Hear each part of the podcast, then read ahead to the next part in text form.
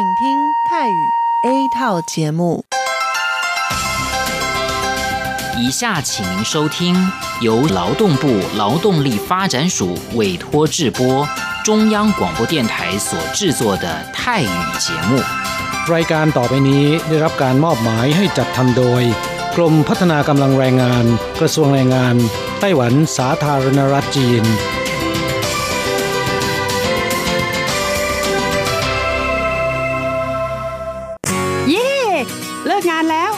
คาราโอเกะกันเถอะ ฉันมีธุระ เธอไปกันเถอะ เอ๊ะนานที่ปีหนจะนัดไปร้องเพลงกัน หรือว่าเธอมีนัดกับชายหนุ่มจ้าใช่ก็ดีนะสิ ฉันจะไปทำงานหาเงินต่างหาก จริงเหรอ เลิกงานแล้วยังไปหาเงินได้อีกทำไมดีจัง ไปทำที่ไหนอะจริงสิ แถวนี้มีโรงงานหนึ่งช่วงนี้ต้องการคนงานชั่วคราว ช่วงวันหยุดฉันก็ไปทำงานพิเศษที่นั่นจะได้หาเงินเพิ่มขึ้นอีกหน่อย อยากจะซื้อคอมพิวเตอร์ให้ลูกชายที่เมืองไทยลำไพไม่ได้นะ กฎหมายไต้หวันกำหนดไว้ว่า พวกเราจะต้องทำงานให้เท่าแก่ที่ยื่นขออนุญาตนำเราเข้ามาทำงานในไต้หวันเท่านั้น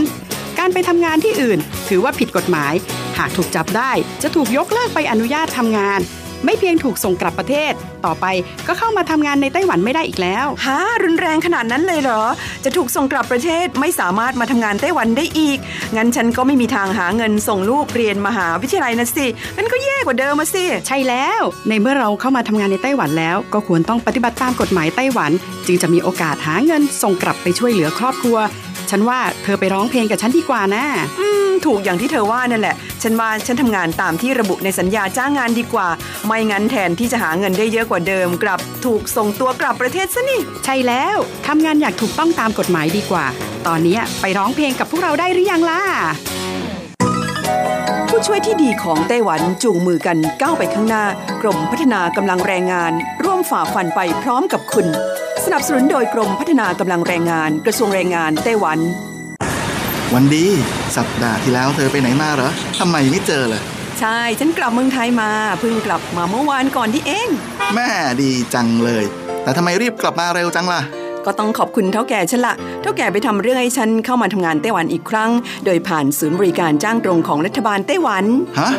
การจ้างตรงคืออะไรเหรอทำยากไหม ไม่ยากเลย เท่าแกบอกว่าสะดวกมาก แล้วก็ไม่ต้องผ่านบริษัทจัดหางาน ไม่เพียงประหยัดค่าในหน้าที่เมืองไทยนะทำให้ฉันเก็บเงินได้เพิ่มขึ้น ช่วยครอบครัวฉันมีชีวิตที่ดีขึ้นด้วย นอกจากนี้ฉันอยู่กับเท่าแกมานาน คุ้นเคยกันดี การเดินเรื่องเข้ามาทำงานในไต้หวัน โดยวิธีการจ้างตรงเนี่ยยังทำให้ฉันได้ทำงานในสถานที่ที่คุ้นเคย ไม่ต้องเสียเวลาปรับตัวให้เข้ากับที่ทำงานใหม่ เท่าแก่ก็ไม่ต้องปวดหัว ว่าจะต้องเริ่มสอนคนใหม่ เป็นผลดีกับทุกฝ่ายเลยล่ะ แม่ดีจริง ๆ ผมเองสัญญาก็ใกล้ครบแล้วนะเนี่ย ต้องรีบกลับไปบอกข่าวดีให้เท่าแก่รู้แล้วล่ะ จะได้ให้เท่าแก่ไปติดต่อที่ศูนย์บริการจ้างตรง เพื่อขอทำเรื่องให้ผมกลับมาทำงานไต้หวันใหม่ โดยวิธีจ้างตรงได้เลย แล้วก็จะต้องไปบอกข่าวนี้กับเพื่อนๆทุกคนให้ได้รู้กันด้วย ใช่ เรื่องดีๆ แบบนี้ต้องบอกต่อ จะได้ไปใช้บริการกันเยอะๆ ผู้ช่วยที่ดีของไต้หวันจูงมือกันก้าวไปข้างหน้า กรมพัฒนากำลังแรงงาน ร่วมฝ่าฟันไปพร้อมกับคุณ สนับสนุนโดยกรมพัฒนากำลังแรงงาน กระทรวงแรงงานไต้หวัน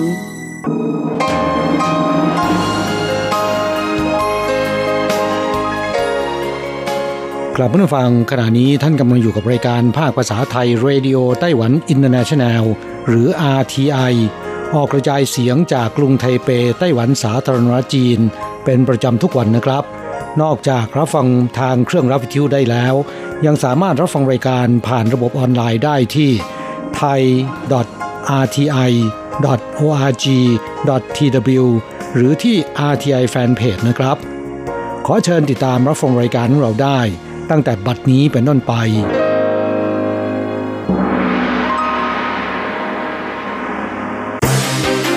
ลำดับแรกขอเชิญติดตามรับฟัง ข่าวประจำวัน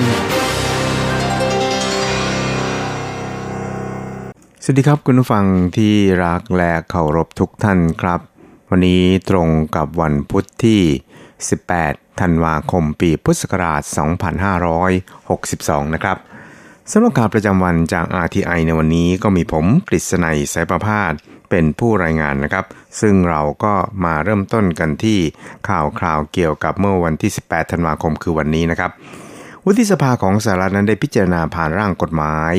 ว่าด้วยการมอบอำนาจกลาโหมนะครับ โดยเรียกร้องให้หน่วยงานที่เกี่ยวข้องของสหรัฐ ต้องจัดทำรายงานหลังการเลือกตั้งไต้หวัน เกี่ยวกับความพยายามของสหรัฐที่จะช่วยเหลือไต้หวันในการสกัดกั้นการแทรกแซงจากจีน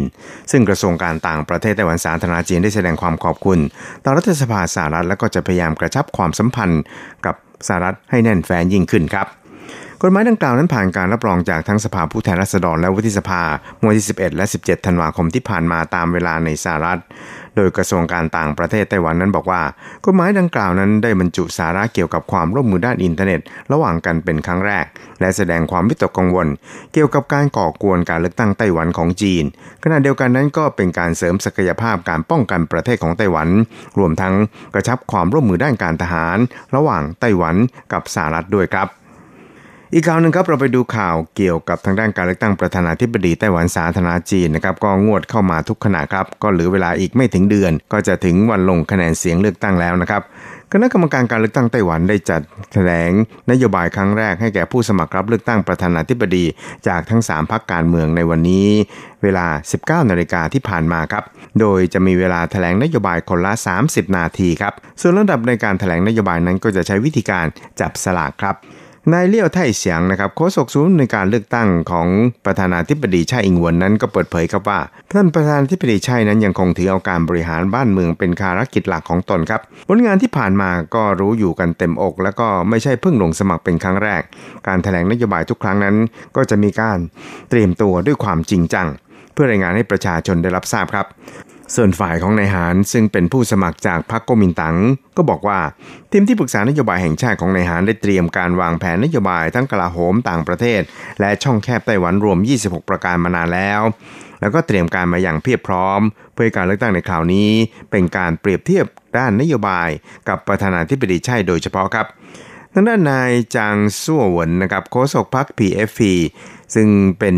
พรรคของนายซ่งฉุย ผู้สมัครรับเลือกตั้งประธานาธิบดีไต้หวันอีกคนหนึ่งนะครับ ก็ได้บอกครับบอกว่าได้มีการเตรียมการนี้มานานแล้ว แต่เพื่อสอดคล้องกับสถานการณ์ปัจจุบันทั้งการเปลี่ยนแปลงของสถานการณ์ การเมืองเศรษฐกิจโลก แล้วก็ในด้านอื่นๆนะครับนายซ่งเนี่ย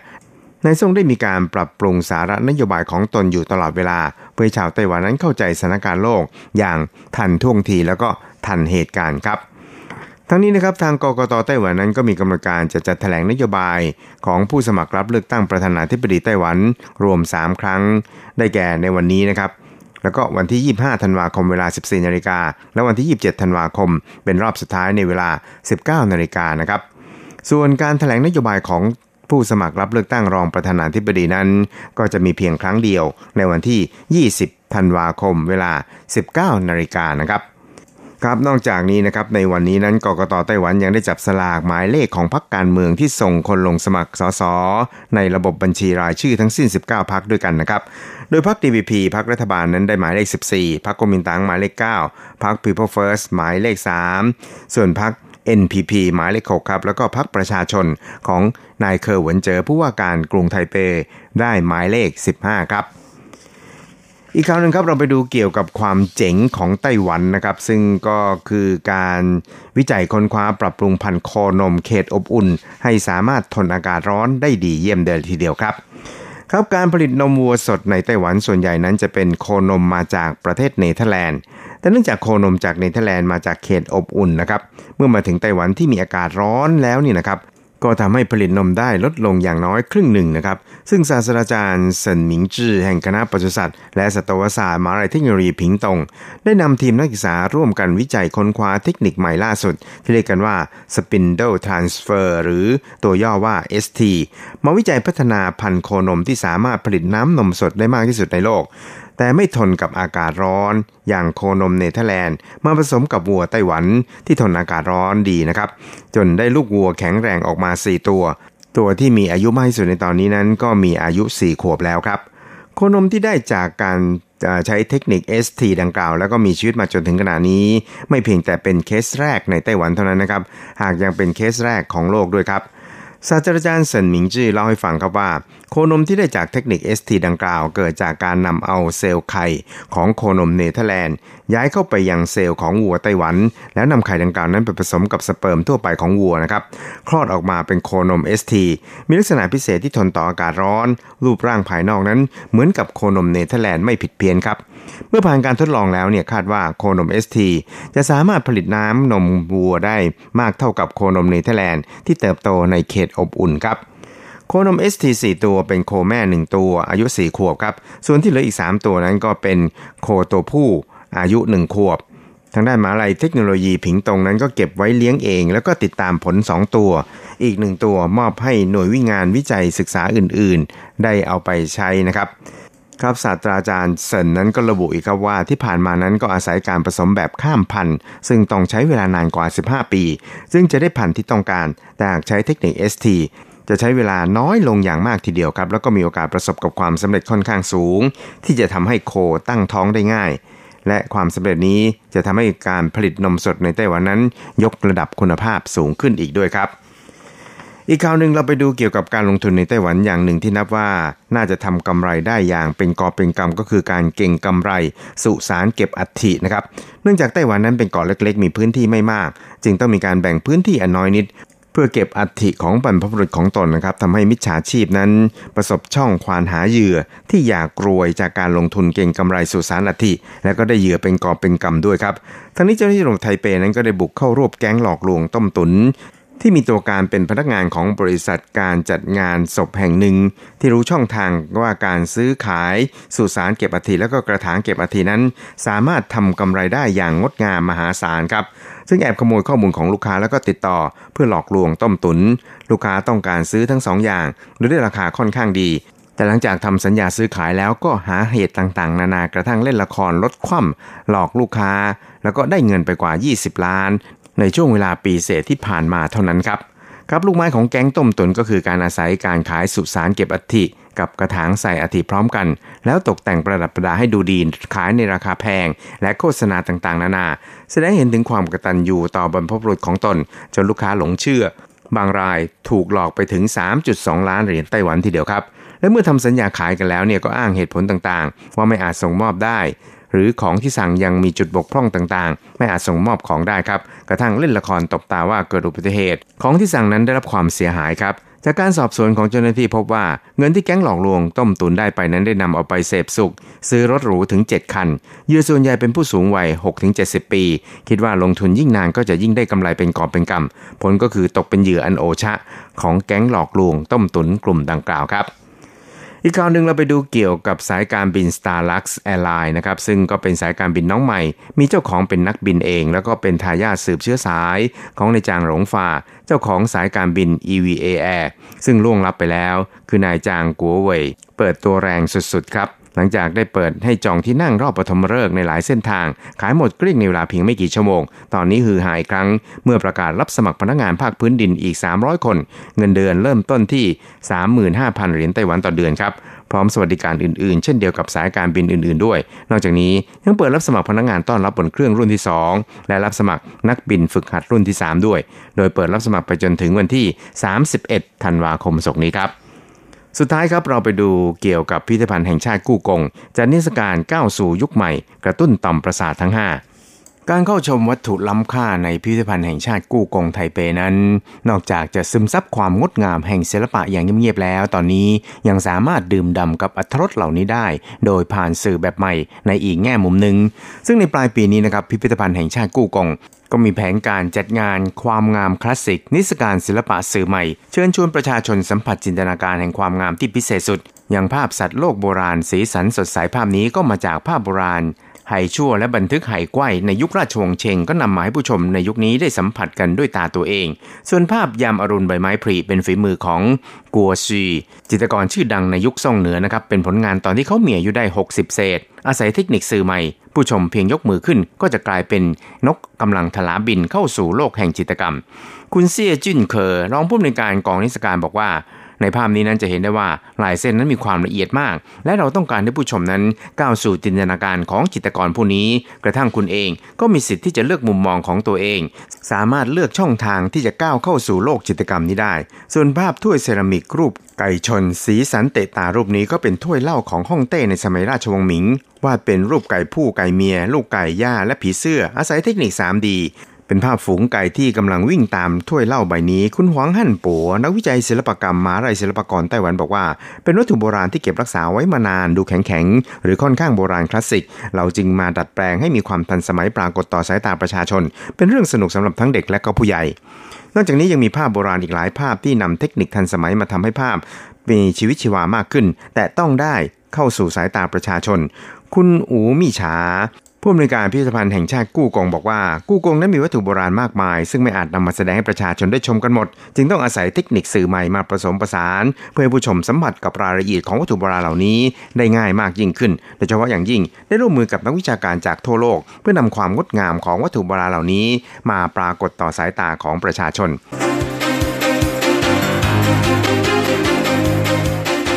ต่อไปขอเชิญฟังข่าวต่างประเทศและข่าวจากเมืองไทยค่ะ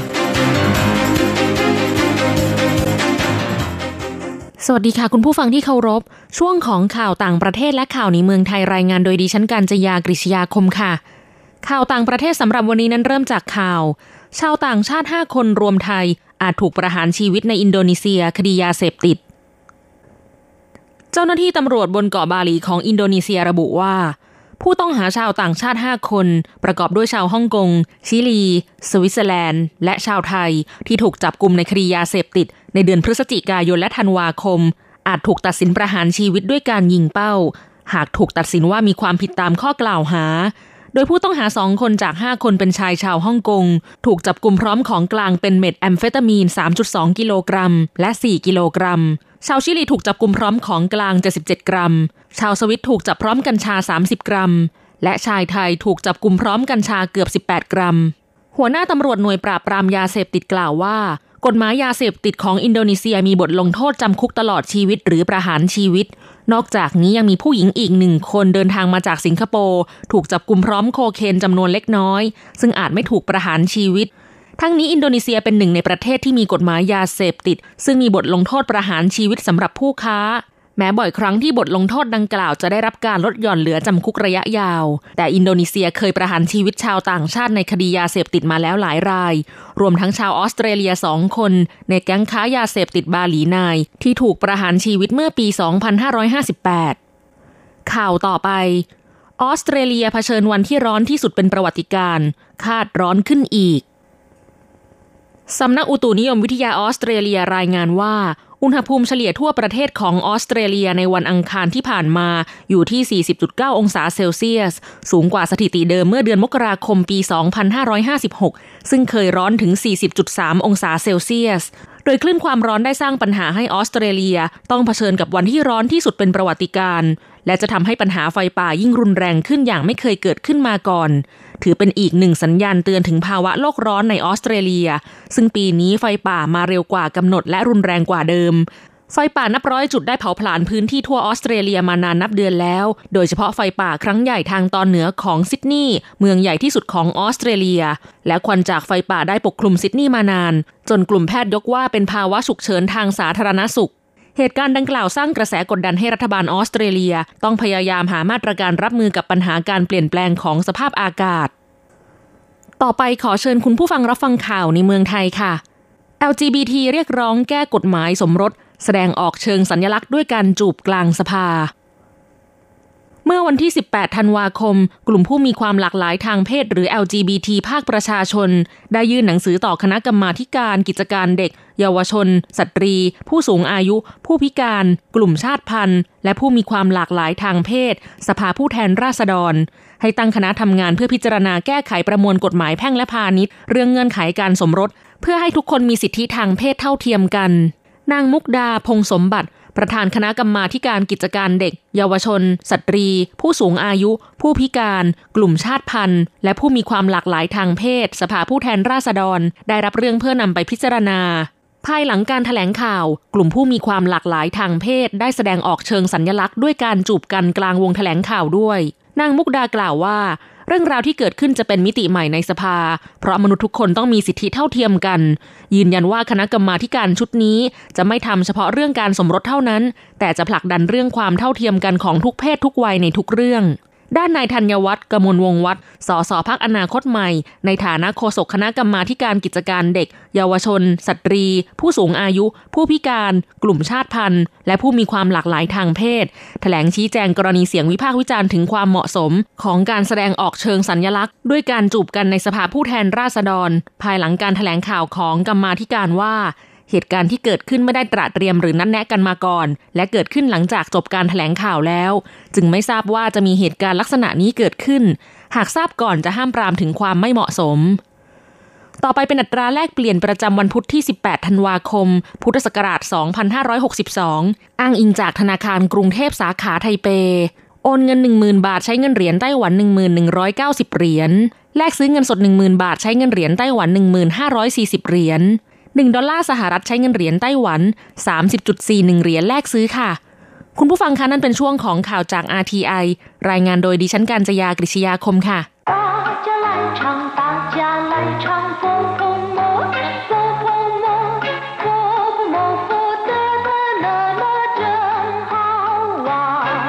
สวัสดีครับเพื่อนผู้ฟัง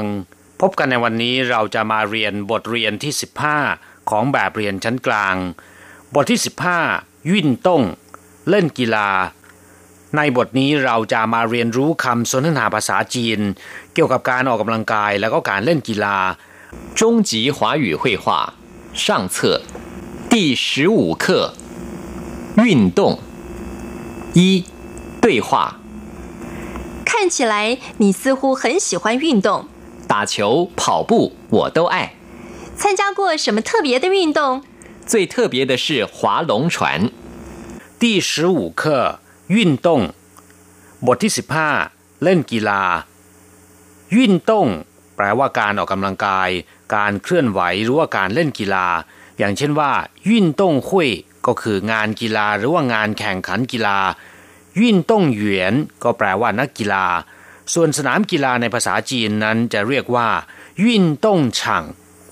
ช่างคำนี้นะครับแปลว่าสถานที่ลานกว้างหรือบริเวณพื้นที่ว่างนะครับ เมื่อรวมกับวิ่นต้งที่แปลว่ากีฬาแล้ว กลายเป็นวิ่นต้งช่างก็แปลว่าสนามกีฬา ต่อไปเรามาดูคำสนทนาในบทเรียนนะครับ看起来你似乎很喜欢运动ดูเหมือนว่าคุณจะชอบเล่นกีฬามาก看起来แปลว่า ดูแล้ว มองดูแล้ว 你似乎很喜欢运动ดูเหมือนว่าคุณจะชอบเล่นกีฬามาก似乎ก็แปลว่าคล้ายๆ ดูเหมือนว่า ดูประหนึ่งว่า หรือว่าดุดดังว่า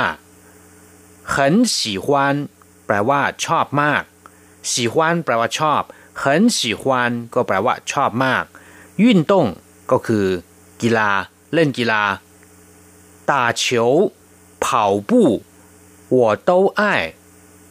เล่นบอลวิ่งออกกำลังกาย ผมชอบทั้งนั้น ตาเฉียวก็คือเล่นบอลอาจจะเป็นวอลเลย์บอลบาสเกตบอลหรือว่าฟุตบอลก็ได้ เรียกว่าตาเฉียวเผาปู้ แปลว่า วิ่งออกกำลังกายหัวโต้ไอ้ผมชอบทั้งนั้นคำว่าไอ้แปลว่า รักหรือชอบก็ได้หัวโต้ไอ้แปลว่า ผมชอบทั้งนั้น 参加过什么特别的运动เคยเข้าร่วมงานแข่งกีฬาพิเศษอะไรไหม参加แปลว่าเข้าร่วม参加过ก็แปลว่าเคยเข้าร่วม什么ก็คืออะไร特别แปลว่าพิเศษ运动งานกีฬาหรือว่างานแข่งขันกีฬา参加过什么特别的运动เคยเข้าร่วมงานแข่งขันกีฬาพิเศษอะไรไหม 最特别的是划龙船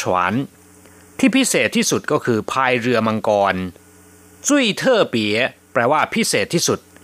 ขวาหลงฉวนพายเรือมังกร ขวาแปลว่าพาย หลงฉวนก็คือเรือมังกร หลังจากทราบความหมายของคำสนทนาผ่านไปแล้ว ต่อไปขอให้พลิกไปที่หน้า 64 ของแบบเรียน เราจะไปเรียนรู้คำศัพท์ใหม่ๆในบทเรียนนี้คำศัพท์คำที่หนึ่ง 起来 คำว่าฉีไหลเฉยๆแปลว่าลุกขึ้น ตื่นหรือว่าขึ้นมา แต่ถ้าหากว่าวางไว้หลังคำกริยา อย่างขั้นฉีไหลก็จะมีความหมายแสดงว่ามองดูแล้วหรือว่าดูแล้ว想起来了นึกออกมาแล้วหรือว่านึกขึ้นมาได้แล้ว เรียกว่า想起来了由于努力工作他们的家庭渐渐富裕起来了 ด้วยความพยายามทุ่มเทการทำงาน ครอบครัวของพวกเขาก็ค่อยๆ ร่ำรวยขึ้นมาแล้วคำศัพท์คำที่สองที่เราจะมาเรียนรู้กันนะครับกู้เฉพาะคำว่ากู้คำเดียวแปลว่าผ่าน หรือว่าเกิน แต่ถ้าหากว่าวางไว้หลังคำกริยาก็จะมีความหมายว่าสิ่งที่เคยผ่านมาแล้ว อย่างเช่นว่าชันจากู้เคยเข้าร่วม อาจจะเป็นการเข้าร่วมการแข่งขันกีฬาหรือว่าเข้าร่วมประชุมอะไรก็ตามแต่ เรียกว่า ชันจากัวหลายกัวแปลว่าเคยมาแล้วชี่กัวแปลว่าเคยไปมาแล้ว ศัพท์คำต่อไปซื่อฮูเป็นศัพท์วิเศษนะครับ มีความหมายว่า คล้ายๆกับว่า ดูเหมือนว่า ดูประหนึ่ง หรือว่าดุดดัง อย่างเช่นว่า他们似乎还不了解怎么做ดูเหมือนว่าพวกเขายังไม่รู้ว่าจะทำอย่างไร他的意思 似乎不是这样ความหมายของเขาดูเหมือนว่าจะหมายถึงสิ่งอื่น这想法似乎不错ความคิดนี้ดูเหมือนว่าจะไม่เลวศัพท์คำต่อไป以前แปลว่าแต่ก่อน อดีต สิ่งที่ผ่านมานานแล้ว หรืออดีตการ อย่างเช่นว่า很久以前การละครั้งหนึ่งนานมาแล้ว一年以前หนึ่งปีก่อน以前我常来 เมื่อก่อนผมมาบ่อยๆ หรือเมื่อก่อนผมมาเป็นประจำ停电以前会先通知ก่อนที่ไฟฟ้าจะดับจะมีการแจ้งให้ทราบล่วงหน้า ศัพท์คำต่อไปที่เราจะมาเรียนรู้กัน ตาเฉียว มีความหมายกว้างๆว่าเล่นบอล อาจจะเป็นการตาหลานเฉียว เล่นบาสเกตบอลจูเฉียว ฟุตบอลหยีเหมาเฉียว แบดมินตัน หรือหว่างเฉียว วอลเลย์บอลก็ได้ เรียกรวมๆว่า 打球 ศัพท์คำต่อไป 跑步 แปลว่าวิ่งออกกำลังกายคำว่า 跑 แปลว่าวิ่ง อย่างเช่นว่า 賽跑 แปลว่าวิ่งแข่งขัน 跑車 แปลว่ารถสปอร์ต รถที่วิ่งได้เร็วนะครับ รถสปอร์ต 跑馬 การแข่งม้า 跑腿 หมายความว่าวิ่งเต้นทำงานเล็กน้อยให้คนอื่น เรียกว่า 跑腿 跑道 แปลว่าลู่วิ่ง 跑單幫 หมายถึงพ่อค้าที่วิ่งเต้นเอาของจากเมืองหนึ่งไปขายอีกเมืองหนึ่ง โดยถือโอกาสค้ากำไรจากราคาที่แตกต่างกัน เรียกว่า 跑ตันปัง ในปัจจุบันคนที่วิ่งเต้นติดต่อขอรับออเดอร์นำเข้าคนงานต่างชาติ โดยไม่มีการจดทะเบียนในรูปของบริษัทอย่างถูกต้องตามกฎหมาย ก็จะเรียกในหน้าเหล่านี้ว่า เผ่าตันปังเช่นกัน ส่วนคำว่าปู้แปลว่าจังหวะก้าวหรือว่าฝีเท้า อย่างเช่นสั้นปู้ แปลว่าเดินเล่น ถูปู้ชี้เขตที่ให้คนเดิน ห้ามรถราวิ่งผ่าน เรียกว่า ถูปู้ชี้ปู้เจ้า แปลว่าจังหวะ ขั้นตอน เมื่อนำคำว่า เผ่ามารวมกับคำว่าปู้กลายเป็นเผ่าปู้แปลว่าวิ่ง หรือการวิ่งออกกำลังกาย ต่อไปเป็นศัพท์คำสุดท้าย ขวาหลงฉวนพายเรือมังกรคำว่าขวาก็แปลว่าพาย อย่างเช่นว่า ขวาฉวนแปลว่าพายเรือ ส่วนหลงแปลว่ามังกร ฉวานก็คือเรือ หลงฉวานแปลว่าเรือมังกร ขวาหลงฉวานก็แปลว่าพายเรือมังกร ซึ่งชาวจีนมักจะมีการแข่งขันพายเรือมังกรในช่วงเทศกาลไหว้ขนมจ้างกลับผู้ฟังหลังจากทราบความหมายของคำศัพท์ในบทนี้ผ่านไปแล้วนะครับ ต่อไปขอให้พลิกไปที่หน้า 65 เราจะไปทำแบบฝึกหัดพร้อมๆ กับคุณครู三练习你似乎很累昨天参加了一个特别的运动 打球吗？不是，是划船。喜欢吗？以前没划过，很有意思。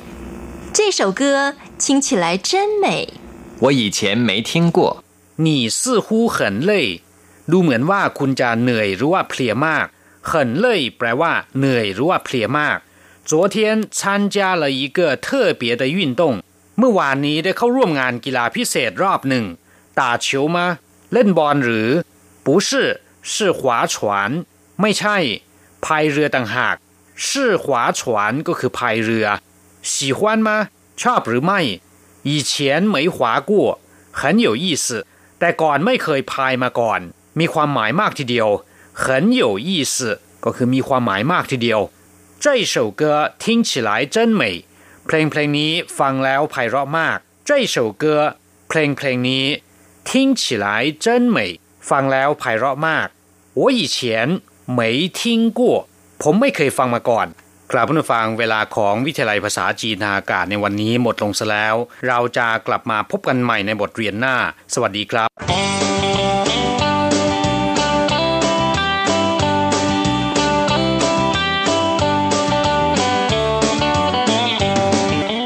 กลัผู้ฟังขณะนี้ท่านกำลังอยู่กับรายการภาคภาษาไทย RTI เอเชียสัมพันธ์ ลำดับต่อไปขอเชิญท่านมาร่วมให้กำลังใจแด่เพื่อนแรงงานไทยที่ประสบปัญหาและความเดือดร้อน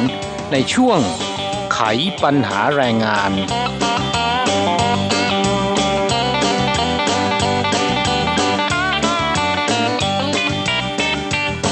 ครับ อีกไม่กี่วันก็จะถึงวันคริสต์มาสแล้วก็สิ้นปีแล้วนะครับ ค่ะ ปี 2562กำลังจะผ่านพ้นไปนะคะะช่วงสิ้นปีแบบนี้เนี่ยมีหลายเรื่องมีหลายเรื่องที่อยากจะนำมาคุยให้ฟัง ครับเรื่องแรกเป็นเรื่องที่กระทรวงแรงงานและกระทรวงสาธารณสุขฝากประชาสัมพันธ์ผ่านรายการของเรานะครับ เป็นห่วงสุขภาพของคนงานไทยคนงานต่างชาตินะฮะโดยเฉพาะคนที่เดินทางกลับบ้านไปเยี่ยมครอบครัว ไปพักร้อน แล้วเกิดติดเชื้อโรคที่มียุงเป็นพาหะนำโรค กลับเข้าสู่ไต้หวันอาจจะมาระบาดที่ไต้หวันได้นะฮะนอกจากจะส่งผลกระทบต่อสุขภาพของตัวคนงานเองแล้วเนี่ยยังจะนำพาโรคเหล่านี้มาระบาดในไต้หวันก็เป็นเรื่องที่ต้องระมัดระวังอย่างยิ่งนะครับ โดยโรคที่มียุงเป็นพาหะ ซึ่งทางไต้หวันเนี่ยเขาห่วงใยอันดับแรกก็คือโรคไข้เลือดออกนะคะซึ่งเนื่องจากว่าก่อนหน้านี้เมื่อหลายปีก่อนเนี่ยเคยเกิดการระบาดอย่างรุนแรงแถวภาคใต้ และปีนี้ก็ยังมีอยู่นะคะในช่วงหน้าร้อน หน้าหนาวก็ยังมียุงยุงประปลาย ยังคงต้องระมัดระวัง นอกจากนี้ยังมีโรคที่คุณกุญยา โรค ไวรัสซิก้ามาเรีย แล้วก็ไข้สมองอักเสบนะคะโรคเหล่านี้ล้วนมียุงเป็นพาหะนำโรคนะครับ แม้ในไต้หวันโรคพวกนี้นั้นจะไม่ได้พบบ่อยนักนะคะก็คือไม่ได้เกิดการระบาด แต่ก็หวั่นเกรงกันว่าแรงงานต่างชาติที่เดินทางกลับประเทศ อย่างเช่น ประเทศไทยหรือประเทศในภูมิภาคเอเชียตะวันออกเฉียงใต้ ซึ่งยังถือว่าเป็นเขตระบาดของหลายโรคที่เรากล่าวมาข้างต้น อย่างเช่นไข้เลือดออกเนี่ยเมืองไทยยังถือว่าเป็นเขตของการระบาดอยู่ เพราะฉะนั้นช่วงที่กลับเมืองไทยไปเขาก็เกรงว่าแรงงานต่างชาติเหล่านี้เนี่ยเกิดไปติดโรคนี้มา แล้วก็เดินทางกลับมาทำงานที่ไต้หวันเนี่ยก็จะนำเชื้อเข้ามาแพร่นะคะ ครับดังนั้นต้องระมัดระวังอย่างยิ่งนะครับยุงนั้นแม้นจะเป็นสัตว์ตัวกระจิตเดียวนะครับ แต่ว่าพิษสงไม่ธรรมดาเลย แล้วก็ยุงบางชนิดเนี่ยยังอันตรายต่อชีวิตของเรามาก โดยเฉพาะโรคที่เกิดจากยุงลาย อย่างโรคไข้เลือดออกที่คุณอัญชันบอกไปแล้วเมื่อสักครู่นะครับ นอกจากนี้ก็ยังมีโรคชิคุนกุนยานะครับ ก็เป็นโรคที่มีชื่อแปลกๆนะโดยโรคนี้เนี่ยมีชื่ออีกชื่อหนึ่งว่าโรคปวดข้อยุงลาย บอกได้อย่างชัดเจนนะครับว่าโรคชิคุนกุนยาเนี่ยเป็นโรคที่มียุงลายเป็นพาหะเกิดจากเชื้อไวรัสของยุงลาย ที่เรียกกันว่า RNA นะครับ หากว่าป่วยขึ้นมาเนี่ยก็จะก่อให้เกิดอาการอักเสบตามข้อ มีอาการปวดข้อมาก ร่วมกับไข้ขึ้นสูงเฉียบพลันนะครับค่ะ สรุปแล้วก็คือไม่ว่าคุณจะอยู่ที่ประเทศไทย หรือว่าทำงานอยู่ในไต้หวันก็ยังต้องระมัดระวังป้องกันตนเอง อย่าให้ถูกยุงกัดเป็นอันขาดนะคะซึ่งวิธีการป้องกันไม่ให้ยุงกัดนั้นง่ายๆค่ะ อย่างเช่นว่าพยายามอย่าอยู่ในที่มืดแล้วก็อับชื้นนะคะ อยู่ในที่สว่างเข้าไว้ อย่างไรก็ตามกลางคืนก็ต้องนอนไม่ต้องปิดไฟนะคะ ก็ควรต้องระมัดระวังในเรื่องของการทำลายแหล่งเพาะพันยุงในสถานที่ที่คุณอยู่อาศัยนะคะ ถ้าหากว่าเห็นตรงไหนมีแอ่งน้ำขัง หรือว่ามีภาชนะที่มีน้ำขังอยู่เนี่ยให้คว่ำทิ้งซะนะคะ จะได้ไม่กลายเป็นแหล่งเพาะพันยุงค่ะ นอกจากนี้วิธีการป้องกันไม่ให้ยุงกัดเนี่ยยังมีอีกวิธีง่ายๆแหมดิฉันเพิ่งทราบเหมือนกันนะคะเนี่ยเขาบอกว่าถ้าวางกระเทียมไว้ใกล้ๆเนี่ยช่วยไล่ยุงได้ด้วย อืมครับก็เป็นวิธีพื้นบ้านนะครับ กระเทียมเนี่ยหาได้ง่าย ๆ นะฮะเราสามารถที่จะนำมาไว้ข้างหมอน ถ้าหากว่าใครที่นอนโดยไม่กางมุ้งนะฮะโอ้ยนอนไปนี่หิวข้าวไปไหมคะเนี่ยกลิ่นกระเทียมนี่แรงอนอกจากนี้แล้ว พริกไทยดำก็บอกว่ากลิ่นของมันที่ฉุนเนี่ยช่วยไล่ยุงได้ด้วยนะคะแล้วก็ยังมีต้นสะเดาสด หรือว่าเมล็ดสะเดาสกัด ก็ป้องกันยุงได้เหมือนกันแม้อันนี้ถ้าจะหายากถ้าอยู่ไต้หวัน ใช้ยากันยุงนะคะ ซึ่งอันนี้ดิฉันว่าหาซื้อกันได้ในไต้หวันเขาก็มีขาย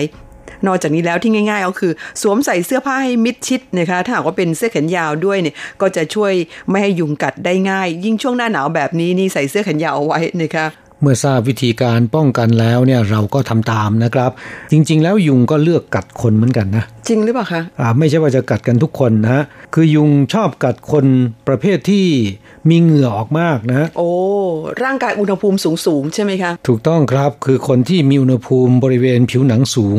ไม่ใช่เป็นไข้นะค่ะคือบางคนอุณหภูมิร่างกายก็สูงอยู่แล้วค่ะคนประเภทนี้ยุงมักจะชอบกัด แล้วก็กลิ่นเหงื่อ ก็ดึงดูดตัวยุงได้นะค่ะนอกจากคนสองประเภทนี้แล้วนะครับ คนที่หายใจแรงเป็นที่ชื่นชอบของยุงเช่นกัน เพราะว่าคาร์บอนไดออกไซด์เป็นตัวดึงดูดยุงนะครับแล้วก็ยุงจะชอบกัดเด็กมากกว่าผู้ใหญ่ เพราะว่ากลิ่นแล้วก็ลักษณะของผิวหนังนะฮะ ค่ะ ดิฉันได้คำตอบแล้วว่าทำไมปกติเนี่ยอยู่ที่บ้าน ยุงไม่ค่อยกัดดิฉัน ไปกัดคนอื่นมากกว่า แกไปเหรอฮะ ไม่ใช่แหมไม่อย่างนี้ด้วย คือปกติแล้วตัวไม่ค่อยร้อนนะคะตัวเย็นๆ เพราะฉะนั้นมันไปกัดคนที่ร่างกายอุณหภูมิสูงๆมากกว่า ครับ และคนที่ชอบใส่เสื้อผ้าสีเข้ม ก็เป็นที่ชื่นชอบของยุงเช่นกันนะค่ะ เพราะฉะนั้นพยายามหลีกเลี่ยงใส่เสื้อผ้าสีเข้มๆนะคะสรุปแล้วการป้องกันโรคติดต่อด้วยการ ไม่ให้ถูกยุงกัดเนี่ยก็ต้องจัดบ้านไม่ให้มีแหล่งเพาะพันยุง เปลี่ยนน้ำในภาชนะที่ไม่มีฝาปิด เช่นแจกันเป็นต้นทุกๆ 7 วันค่ะแล้วก็นอนในมุ้งติดมุ้งลวดใช้ผลิตภัณฑ์ป้องกันยุง หรือว่าสารไล่แมลง ทายากันยุง ใช้ยาจุดกันยุง เครื่องไล่ยุงไฟฟ้าพวกนี้เป็นต้นก็จะสามารถป้องกันโรคต่างๆ ที่กล่าวมาข้างต้นได้นะครับ ยุงเป็นพาหะนำโรคหลากหลายชนิดถ้าไม่ถูกยุงกัด คุณก็ปลอดจากโรคนี้นะคะคความจริงหลักการง่ายๆ แค่นี้เองค่ะ นี่ก็เป็นเรื่องที่ทางกระทรวงแรงงาน แล้วก็กระทรวงสาธารณสุขไต้หวันเขาห่วงใยนะคะฝากประชาสัมพันธ์มา ก็หวังว่าผู้ฟังจะพยายามป้องกันตนเองนะคะโรคภัยไข้เจ็บหากเกิดกับเราแล้วก็ทำให้เสียงานเสียการนะคะครับช่วงปลายปีเช่นนี้อากาศหนาว ต้องระมัดระวังสุขภาพนะครับ นอกจากสวมใส่เสื้อกันหนาวแล้วเนี่ยบางคนก็บางคนก็มีหลากหลายวิธีที่ให้ความอบอุ่นแก่ร่างกาย อย่างเช่นว่า เผาถ่านเพื่อผิงไฟนะ ให้ความอบอุ่น แต่ต้องระมัดระวังนะครับ ตายได้นะค่ะแหมคุณพูดว่าใช้ถ่านก่อไฟเพื่อ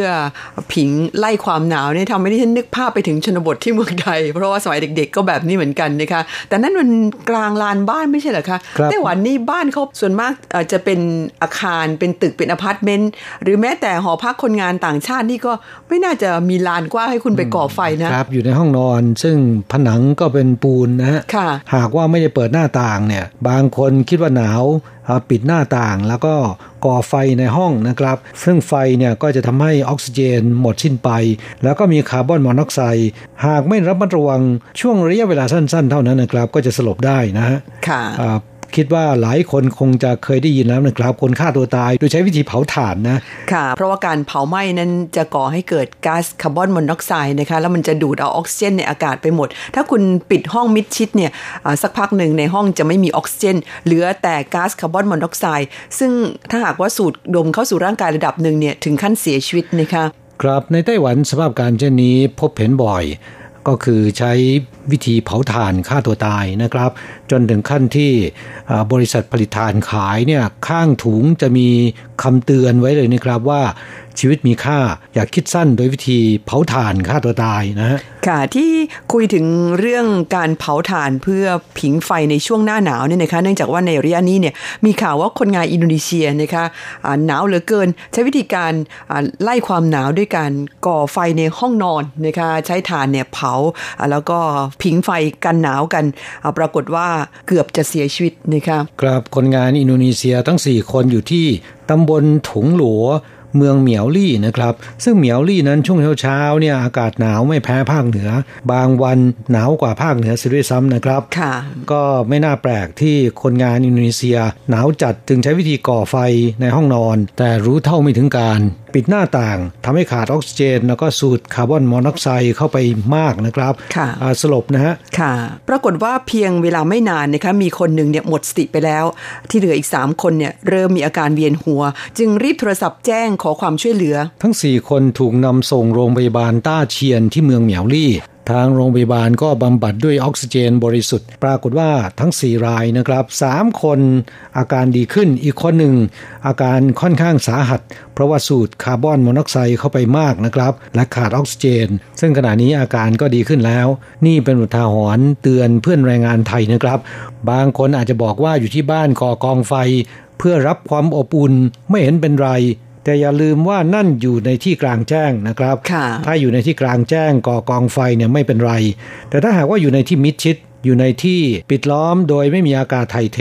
ต้องระมัดระวังนะครับ เนื่องจากว่าการใช้ถ่านเผาไฟเนี่ยนะคะ จะทำให้เกิดการเผาไหม้ ซึ่งจะดูดเอาออกซิเจนภายในห้องไปหมดนะคะ แล้วมันจะคลาย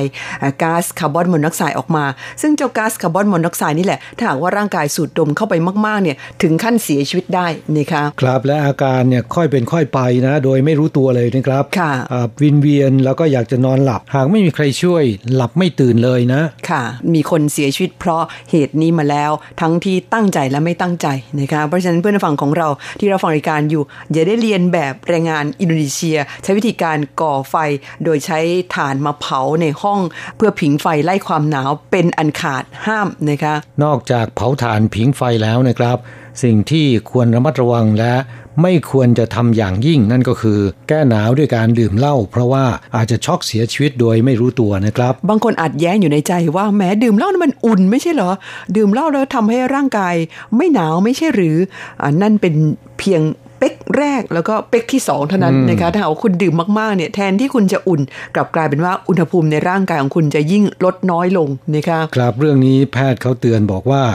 การดื่มเหล้าในช่วงหน้าหนาวนะครับ ก็จะทำให้หลอดเลือดฝอยที่อยู่ใต้ผิวหนังเนี่ยเกิดการขยายตัวทำให้ผู้ดื่มจะรู้สึกว่าร้อนวูบวาบ เหมือนกับว่าร่างกายจะอบอุ่นขึ้นนะครับ ซึ่งการดื่มเหล้ามากขึ้นเท่าใด ความร้อนก็จะถูกเผาผลาญออกจากร่างกายมากขึ้นเท่านั้น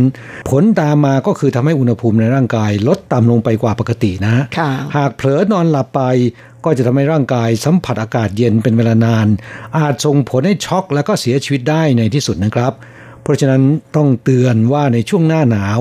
ควรจะทำให้ร่างกายแข็งแรง เพื่อป้องกันเกิดโรคต่างๆ แต่อย่าใช้วิธีผิดๆดื่มเหล้าให้ความอบอุ่นแก่ร่างกาย นั่นจะทำให้ท่านช็อกและเสียชีวิตได้ง่าย อันนี้ต้องระมัดระวังเป็นพิเศษนะคะ โดยเฉพาะเพื่อนแรงงานไทยบางคนเนี่ยนิยมดื่มเหล้ากันในช่วงหน้าหนาว ซึ่งความจริงแล้วเป็นเรื่องที่อันตรายนะคะยิ่งถ้าดื่มมากๆแล้ว ก็ยิ่งอันตรายมากขึ้นเท่านั้น นอกจากเรื่องของความหนาววิธีการแก้ความหนาว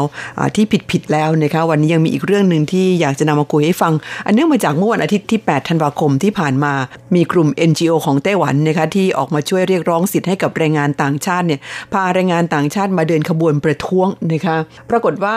ตามข่าวเห็นว่าโอ้ยคนมาเยอะเหมือนกันนะคะครับหลายร้อยคนนะมากกว่าทุกครั้งที่ผ่านมานะครับ กลุ่ม NGO ที่ว่านี้มาจากหลายกลุ่มนะครับ พวกเขารวมตัวกัน ใช้ชื่อว่าเครือข่ายสนับสนุนและเสริมพลังแรงงานย้ายถิ่นในไต้หวันนะครับ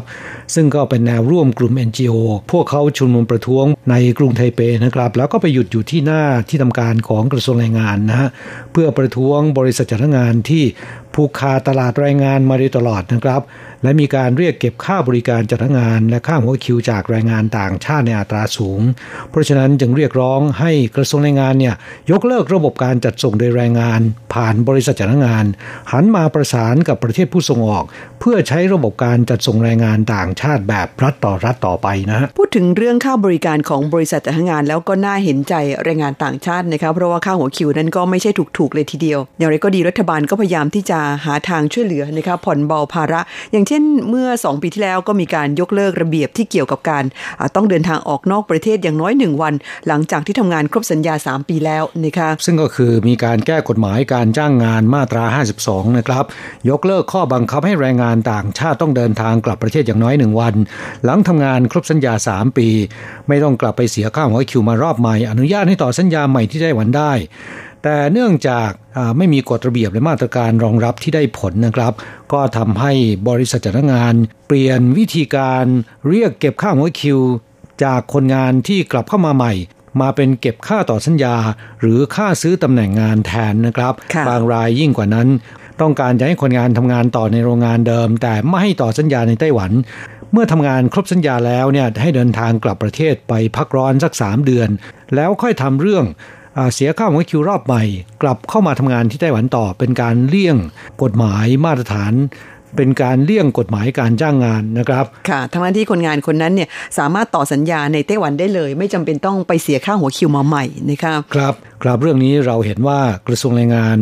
แล้วก็หน่วยงานที่เกี่ยวข้องเนี่ยควรที่จะแก้ปัญหาเรื่องนี้อย่างเร่งด่วนนะครับ เพราะว่าเป็นความเดือดร้อนของคนงานต่างชาติ แน่นอนครับไม่ใช่ทั้งหมดเป็นแบบนี้นะฮะผมว่าประมาณครึ่งหนึ่งได้รับการต่อสัญญาโดย ไม่มีการเก็บค่าต่อสัญญาใด ๆ นั่นเป็นเพราะว่าในจ้างเนี่ยเขามีการสอดส่อง มีการดูแลนะฮะห้ามบริษัทจ้างงานเขาเก็บค่าใช้จ่ายขณะที่ต่อสัญญา ไม่ได้ดูแลในเรื่องนี้ ปล่อยให้บริษัทจ้างงานเก็บค่าใช้จ่าย หรือบังคับให้คนงานเดินทางกลับประเทศไปทำเรื่องกลับเข้ามาใหม่ เสียค่าหัวคิวรอบใหม่ ซึ่งก็เท่ากับว่ากฎหมายมาตรฐานแรงงานที่มีการยกเลิกมาตรา 52 มันไม่ได้ผลนะ ไม่ได้เกิดประโยชน์อะไรนะคะคไม่ได้ผ่อนเบาภาระให้กับแรงงานต่างชาติแต่อย่างใด งั้นที่กลุ่ม NGO ออกมาเรียกร้องบอกว่าไหนๆมันเป็นเช่นนี้แล้วรัฐบาลก็ควรจะยกเลิกระบบบริษัทจ้างงานไปเลย จะดีกว่าไม่ใช่เหรอครับ ครับฟังดูแล้วเนี่ยมันก็เป็นเรื่องที่สมควรนะค่ะแต่ในทางปฏิบัติแล้วเนี่ยมันเป็นไปไม่ได้ที่จะยกเลิกระบบการจัดส่งโดยบริษัทจ้างงาน เพราะว่าไต้หวันไม่ใช่เพิ่งจะเปิดให้นำเข้าคนงาน หรือกำลังเตรียมจะเปิดให้นำเข้าคนงานต่างชาตินะครับ แต่เปิดมาเป็นเวลา 30 ปีแล้วนะฮะ และมีกฎหมายต่างๆ อนุญาตให้บริษัทจ้างงานทำหากินให้บริการดูแลคนงานต่างชาติ การจะยกเลิกระบบการจัดส่งโดยบริษัทจ้างงานเนี่ยเป็นเรื่องที่ เป็นไปไม่ได้ซะแล้วนะครับ อีกอย่างหนึ่งทางกระทรวงแรงงานยกเหตุผลเรื่องของกลไกตลาดนะคะซึ่งดิฉันดูแล้วก็เห็นว่าค่อนข้างจะมีเหตุผล นั่นก็คือไต้หวันเป็นประเทศประชาธิปไตยนะคะเพราะฉะนั้นนายจ้างเนี่ยเขาสามารถที่จะเลือกได้ว่าเขาต้องการใช้บริการของบริษัทจ้างงานหรือเปล่า หรือว่าต้องการให้โคต้าที่เขาได้รับจากรัฐบาล เพื่อนำเข้าแรงงานต่างชาตินั้น ให้รัฐบาลเป็นผู้รับไปช่วยจัดการนำเข้ามาให้นะคะซึ่งเกี่ยวกับเรื่องนี้รัฐบาลไปบังคับเขาไม่ได้นะคะครับถ้าอย่างของเกาหลีใต้เนี่ยเขาเปิดทีหลังนะฮะเขามาดูงานที่ไต้หวันก่อนเราก็เห็นว่าควรจะใช้วิธีจัดส่งโดยรัฐต่อรัฐ เพราะฉะนั้นใช้วิธีแบบนี้ตั้งแต่แรกเริ่ม อันนั้นสามารถทำได้นะครับ แต่สำหรับไต้หวันทำไปแล้ว 30 ปี แล้วจะมาปิดบริษัทจ้างงาน มันเป็นเรื่องที่เป็นไปไม่ได้อย่างไรก็ตามเราเห็นว่า รัฐบาลควรจะแก้ปัญหาเรื่องการบังคับเรียกรับค่าต่อสัญญาค่าซื้อตำแหน่งงาน หรือบังคับให้คนงาน กลับไปเสียค่าหัวคิวมารอบใหม่ อยากจะให้ปฏิบัติตามกฎหมายการจ้างงาน ที่อนุญาตให้คนงานต่างชาติต่อสัญญาที่นี่ได้ โดยไม่ต้องเสียค่าใช้จ่าย หากสามารถทำได้เช่นนี้แล้วเนี่ย ผมว่าบริษัทจ้างงานไม่ต้องยุบก็ไม่เป็นไรนะ ค่ะ ให้กวดขันเกี่ยวกับการปฏิบัติตามกฎหมายในมาตราดังกล่าวนะคะ ซึ่งก็จะช่วยลด ภาระให้กับคนงานได้ไม่น้อยทีเดียว หากว่าคนงานทุกคนเนี่ยเสียค่าหัวคิวครั้งเดียวเข้ามาแล้วต่อสัญญาในไต้หวันได้ อยู่ได้นานถึง 12 ปีเนี่ยครั้งแรกที่เสียค่าหัวคิวไปเนี่ยเขาน่าจะยินยอมจ่ายนะคะซึ่งในส่วนนี้เนี่ยก็จะทำให้ทุกฝ่ายเนี่ยได้ประโยชน์กันทั่วหน้า ครับและมีความเป็นไปได้มากกว่าที่จะยกเลิกการจัดส่งโดยบริษัทจ้างงานนะครับค่ะ ช่วงนี้เราจะมาคลายเครียดด้วยการฟังผลงานเพลงของวงคาราบาวนะครับ แต่ว่าขับร้องใหม่โดยไวยพจน์เพชรสุพรรณซาอุดร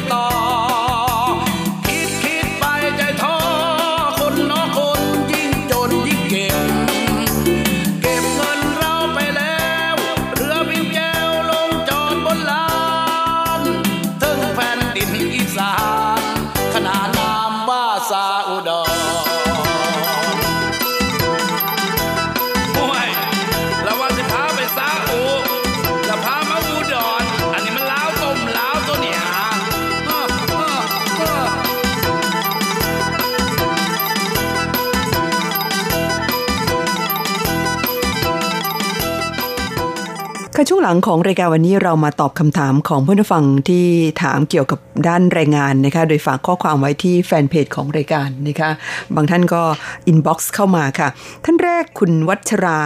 พรมมินนะคะบอกว่าสวัสดีครับ RTI แฟนเพจอยากสอบถามว่าเราจะรู้ได้อย่างไรว่า เราเป็นสมาชิกกองทุนประกันภัยแรงงานไต้หวันหรือไม่จะตรวจสอบได้อย่างไรครับ ไม่ต้องตรวจสอบครับ ดูได้จากตำแหน่งหน้าที่การงานที่คุณเข้ามาทำนะฮะ ไม่ว่าจะเป็นงานชนิดไหนก็ตาม งานในโรงงานอุตสาหกรรม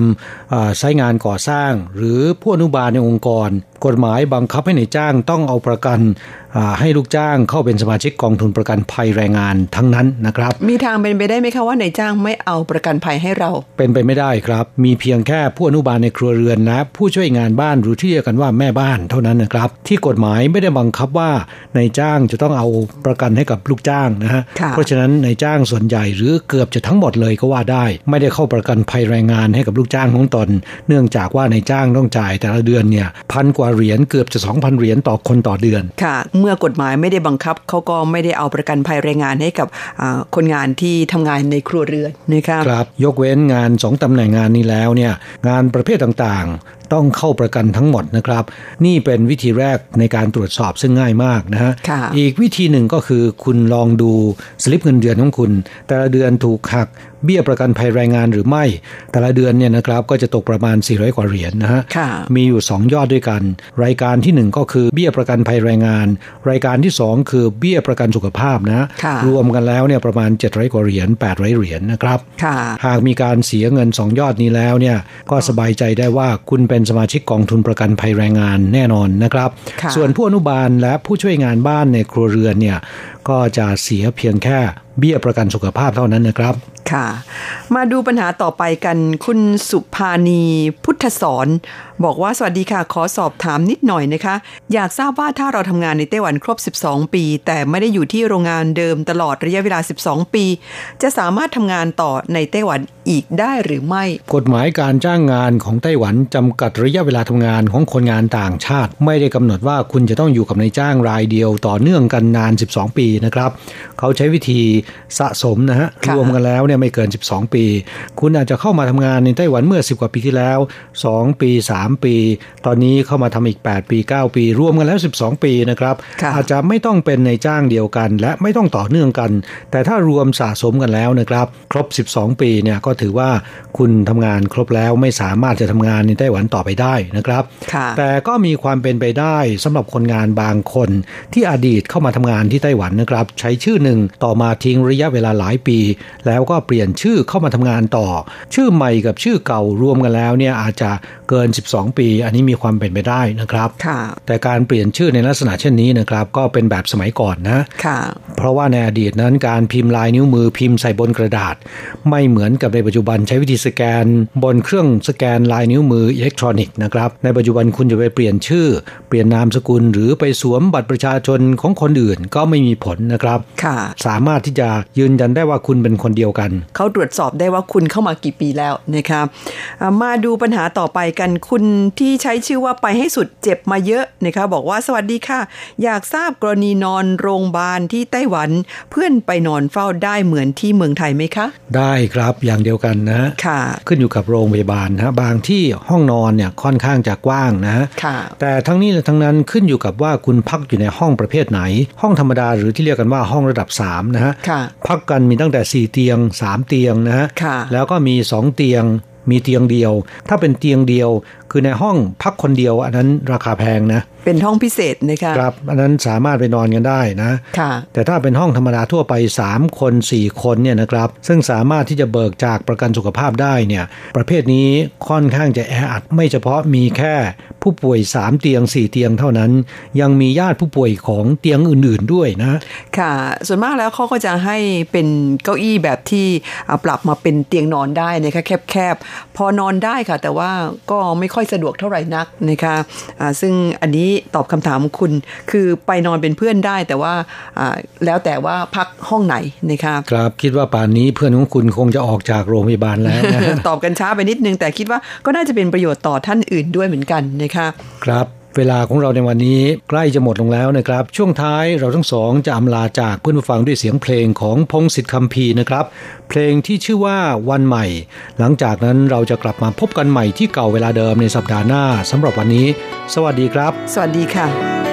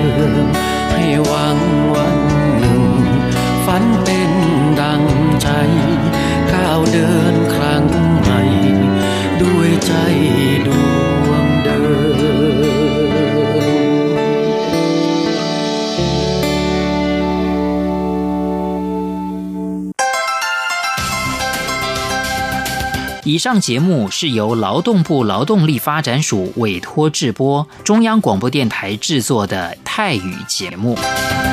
ที่ท่านรับฟังจบลงไปแล้วนั้นเป็นรายการที่ได้รับมอบหมายให้จัดทำโดย กรมพัฒนากำลังแรงงาน กระทรวงแรงงาน ไต้หวันสาธารณรัฐจีน